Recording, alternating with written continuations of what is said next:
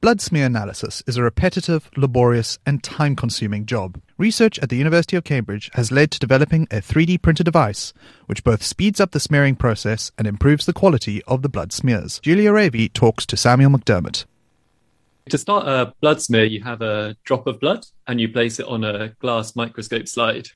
You then need to carefully spread it out into a very thin layer when you do that with a, a, second microscope glass slide. So that means when you look at it under a microscope, you'll be able to see the individual red blood cells. Malaria diagnosis is with a microscopic blood smear.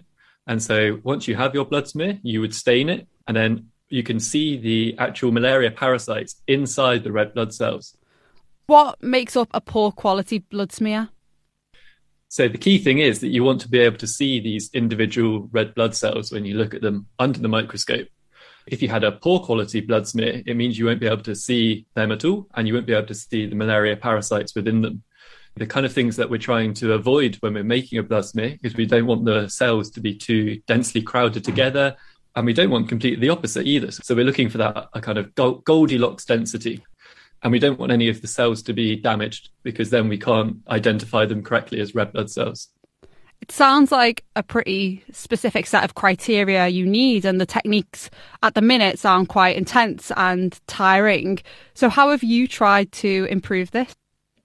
Technicians in the field have to make a large number of these in a day, and currently, this is all done manually it's very difficult to keep the quality of these smears consistent, especially for the people working in particularly difficult conditions. And so with our devices, we're able to automate this laborious task.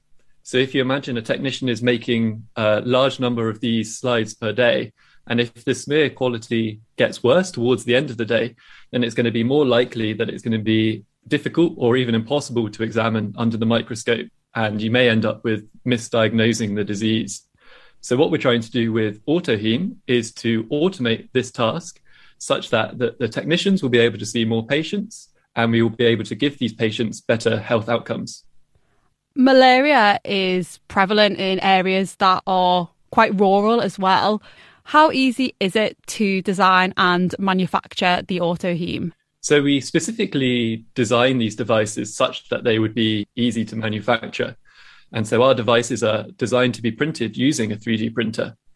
In addition, in low and middle income countries, uh, 3D printing is becoming quite an important manufacturing tool uh, because it has quite a low barrier of entry compared to traditional manufacturing facilities, such as a, a factory, for example.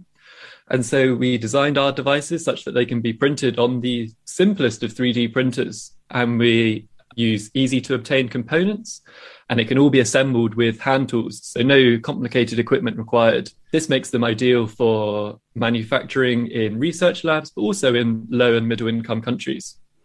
And in terms of the patient actually getting a diagnosis, how long would it take from when they put their drop of blood on a slide to getting that malaria diagnosis? So our overall vision, so we work with partnership with the Open Flexure project, is to automate the entire process of this microscopic malaria diagnostics.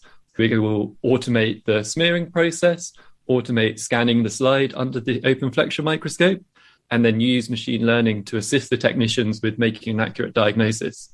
Now, with malaria, the time frame for making an accurate diagnosis is actually quite short. So it's recommended that it's diagnosed within 24 hours so that the patient is able to receive the right treatment. And with this device, do you think it can be used to help identify any other blood-borne diseases? Blood smears are used for a variety of blood related diseases. They're often used for determining the cause of diseases such as anemia and uh, identifying sickle cell disease. So, although at the moment we're looking at malaria, I think that our devices will be suitable for a whole range of these other diseases. Do you think that your device could trigger other research labs to keep their software and technology open source? I really hope so. We've already seen the impact that uh, open source software, for example, has had on scientific research. In fact, it's been particularly rewarding when I've been speaking to students and other researchers about the advantages that we've seen, especially in terms of the accessibility of science globally and also its reproducibility. That was Julia Ravey with Samuel McDermott, and you'll find the paper in the Review of Scientific Instruments.